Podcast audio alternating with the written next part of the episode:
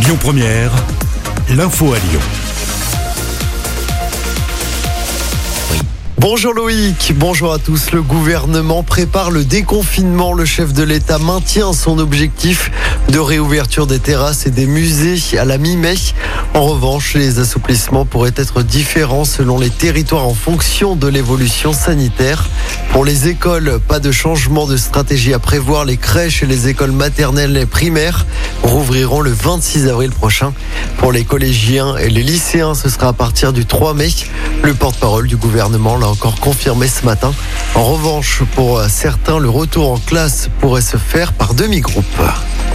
La campagne de vaccination accélère encore. Des créneaux seront ouverts dès ce week-end pour les enseignants et les policiers de plus de 55 ans. C'est ce qu'a annoncé hier le Premier ministre Jean Castex. Les professionnels de la petite enfance, les gendarmes, les surveillants pénitentiaires sont également concernés. Et puis toujours à propos de vaccination, sachez que dès aujourd'hui, si vous avez plus de 60 ans, vous pouvez réserver un rendez-vous pour recevoir une dose du vaccin de Pfizer ou de Moderna. Et puis je rappelle que ce week-end, le Groupama Stadium de Dessine va de nouveau se transformer en grand centre de vaccination. 10 000 personnes avaient été vaccinées lors du week-end de Pâques.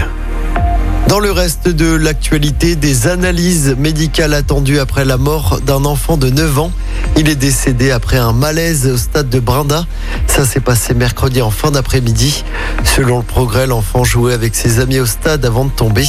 Des adultes ont essayé de le réanimer ainsi que les pompiers, mais malheureusement, l'enfant a succombé.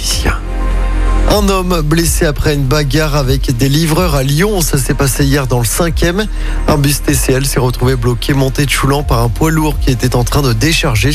Plusieurs passagers du bus ont commencé par perdre patience. La tension est rapidement montée avec les livreurs et un septuagénaire est tombé et s'est blessé. Il a annoncé qu'il voulait porter plainte.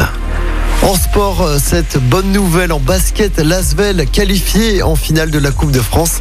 Les Villers-Banais ont battu Limoges de justesse hier soir, une victoire 84 à 82 à l'Astrobal. La finale aura lieu le samedi 24 avril face à Dijon. Ça va se passer à Paris. Et puis en football, début de la 33e journée de Ligue 1. Lille, leader du championnat, reçoit Montpellier à 21h.